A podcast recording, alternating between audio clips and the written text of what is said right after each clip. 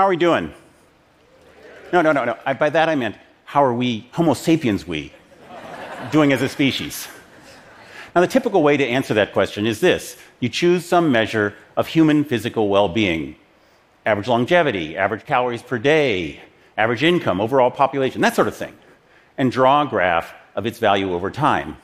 In almost every case, you get the same result. The line skitters along at a low level for millennia, then rockets up exponentially in the 19th and 20th century.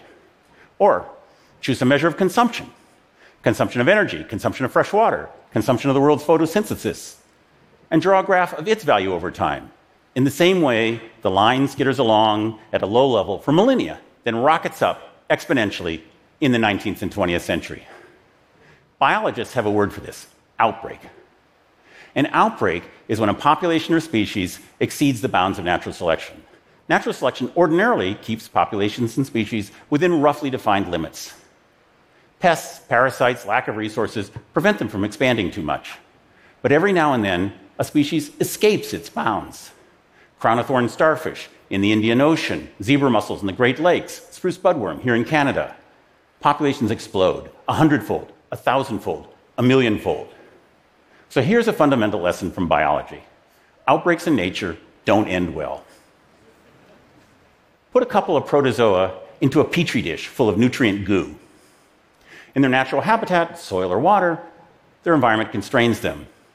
In the petri dish, they have an ocean of breakfast and no natural enemies. They eat and reproduce, eat and reproduce, eat and reproduce until bang, they hit the edge of the petri dish, at which point they either drown in their own waste, starve from lack of resources, or both. The outbreak ends always badly.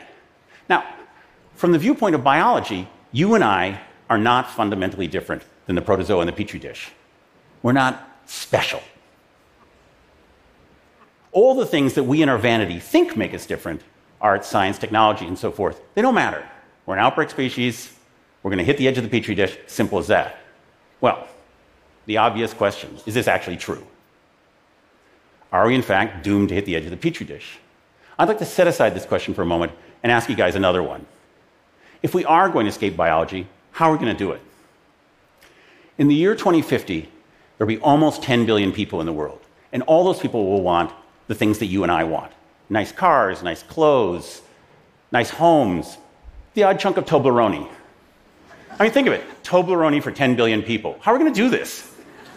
How are we going to feed everybody, get water to everybody, provide power to everybody, avoid the worst impacts of climate change? I'm a science journalist. And I've been asking these questions to researchers for years. And in my experience, their answers fall into two broad categories, which I call wizards and prophets. Wizards, techno whizzes, believe that science and technology, properly applied, will let us produce our way out of our dilemmas. Be smart, make more, they say. That way, everyone can win. Prophets believe close to the opposite. They see the world as governed by fundamental ecological processes with limits that we transgress to our peril. Use less, conserve, they say. Otherwise, everybody's going to lose. Wizards and prophets have been butting their heads together for decades, but they both believe that technology is key to a successful future. The trouble is, they envision different types of technology and different types of futures. Wizards envision a world of glittering, hyper efficient megacities surrounded by vast tracts of untouched nature, economies that have transitioned from atoms to bits, dematerialized capitalist societies that no longer depend on exploiting nature. Energy to wizards come from compact nuclear power plants, food from low footprint farms with ultra productive genetically modified crops tended by robots, water from high throughput desalination plants, which means we no longer exploit rivers and aquifers. Wizards envision all 10 billion of us packed into ultra dense but walkable megacities, an urbanized world of maximum human aspiration and maximum human liberty. Now, prophets object to every bit of this. You can't dematerialize food and water, they point out. They say, you can't eat bits. And industrial agriculture has already given us massive soil erosion, huge coastal dead zones, and ruined soil microbiomes. And you wizards, you want more of this? And those giant desalination plants. You know they generate equally giant piles of toxic salt that are basically impossible to dispose of. And those megacities you like, can you name me an actually existing megacity that really exists in the world today, except for possibly Tokyo, that isn't a cesspool of corruption and inequality. Instead, prophets pray for a world of smaller, interconnected communities, closer to the earth, a more agrarian world of maximum human connection and reduced corporate control. More people live in the countryside in this vision, with power provided by neighborhood scale solar and wind installations that disappear into the background. Prophets don't generate water from giant desalination plants, they capture it from rainfall and they reuse and recycle it endlessly. And the food comes from small scale networks of farms that focus on trees and tubers rather than less productive cereals like wheat and rice.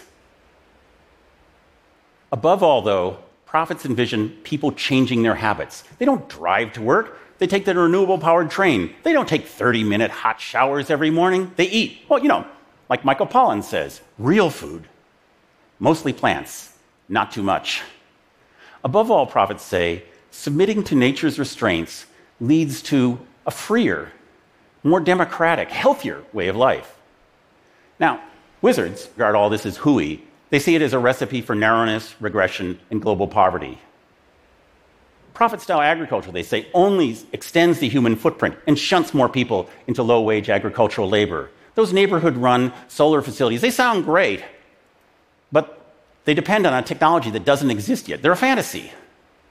And recycling water, it's a brake on growth and development. Above all, though, wizards object to the prophet's emphasis on wide scale social engineering, which they see as deeply anti democratic. If the history of the last two centuries was one of unbridled growth, the history of the coming century may well be the choice we make as a species between these two paths. These are the arguments that will be resolved in one way or another by our children's generation, the generation that will come into the world of 10 billion. Now, but wait. By this point, biologists should be rolling their eyes so loud you can barely hear me speak. They should be saying all of this wizards, prophets, it's a pipe dream. It doesn't matter which illusory path you think you're taking outbreaks in nature don't end well.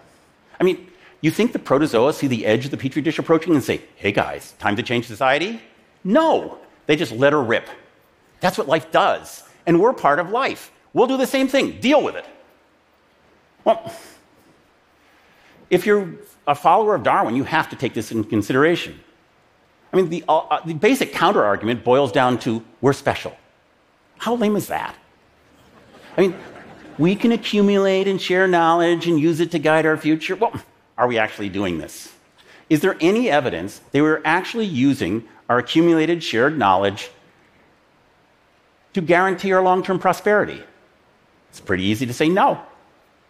If you're a wizard and you believe that hyperproductive, genetically engineered crops are key to feeding everyone in tomorrow's world, you have to worry that 20 years of scientists demonstrating that they are safe to consume has failed to convince the public to embrace this technology. If you're a prophet and you believe that key to solving today's growing shortage of fresh water is to stop wasting it, you have to worry that cities around the world, in rich places as well as poor, routinely lose a quarter or more of their water to leaky and contaminated pipes. I mean, Cape Town just a little while ago, almost ran out of water. Cape Town loses a third of its water to leaky pipes. This problem has been getting worse for decades, and remarkably little has been done about it. If you're a wizard and you think that clean, abundant, carbon free nuclear power is key to fighting climate change, then you have to worry that the public willingness to build nukes is going down. If you're a prophet and you think that the solution to the same problem is these neighborhood run solar facilities shuttling power back and forth, you have to worry that no nation anywhere in the world has devoted anything like the resources necessary to develop this technology and deploy it in the time that we need it. And if you're on either side, wizard or prophet, you have to worry that despite the massive alarm about climate change, the amount of energy generated every year from fossil fuels has gone up by about 30% since the beginning of the century. So, still think we're different than the protozoa? Still think we're special? Actually, it's even worse than that. We're not in the streets. No, seriously, if there's a difference between us and the protozoa, a difference that matters, it's not just our art and science and technology and so forth. It's that we can yell and scream, we can go out into the streets and over time change the way society works. We're not doing it. Wizards have been arguing, literally for decades, that nuclear power is key to saving climate change. Resolving climate change, not saving it, sorry. But the first pro nuke march in history occurred less than two years ago and was dwarfed by the anti nuke marches of the past. Prophets have been arguing, again, literally for decades, that conservation is key to keeping freshwater supplies without destroying the ecosystems that generate those freshwater supplies. But in the history of humankind, there has never been a street full of angry protesters waving signs about leaky pipes. In fact, most of the political activity in this sphere has been wizards and prophets fighting each other, protesting each other, rather than recognizing that they are fundamentally on the same side. After all, these people are concerned about the same thing. How are we going to make our way in the world of 10 billion? The first step towards generating that necessary social movement, that creating that critical mass, getting that yelling and screaming going, seems obvious to me. Wizards and prophets join together. But how are you going to do this, given the decades of hostility? One way might be this each side agrees to accept the fundamental premises of the other.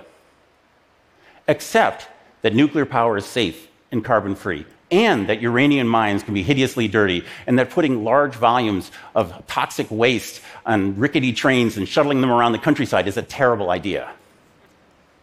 To me, this leads rather quickly to a vision of small, neighborhood scale, temporary nukes nuclear power is a bridge technology while we develop and deploy renewables. Or accept that genetically modified crops are safe and that industrial agriculture has caused huge environmental problems. To me, this leads rather quickly to a vision of plant scientists devoting much more of their attention to tree and tuber crops, which can be much, less, much more productive than cereals, use much less water than cereals, and cause much less erosion than cereals. Look, these are just ideas from a random journalist. I'm sure there's a hundred better ones right here in this room. The main point is wizards and prophets working together have many paths to success. And success would mean much more than mere survival, important though that is. I mean, if humankind somehow survives its own outbreak, if we get food to everybody, get water to everybody, get power to everybody, if we, the, if we avoid the worst of, um, effects of climate change, if we somehow safeguard the biome, it would be amazing. It would say, I think, even to a hardened cynic like me, maybe we really are special. Thank you.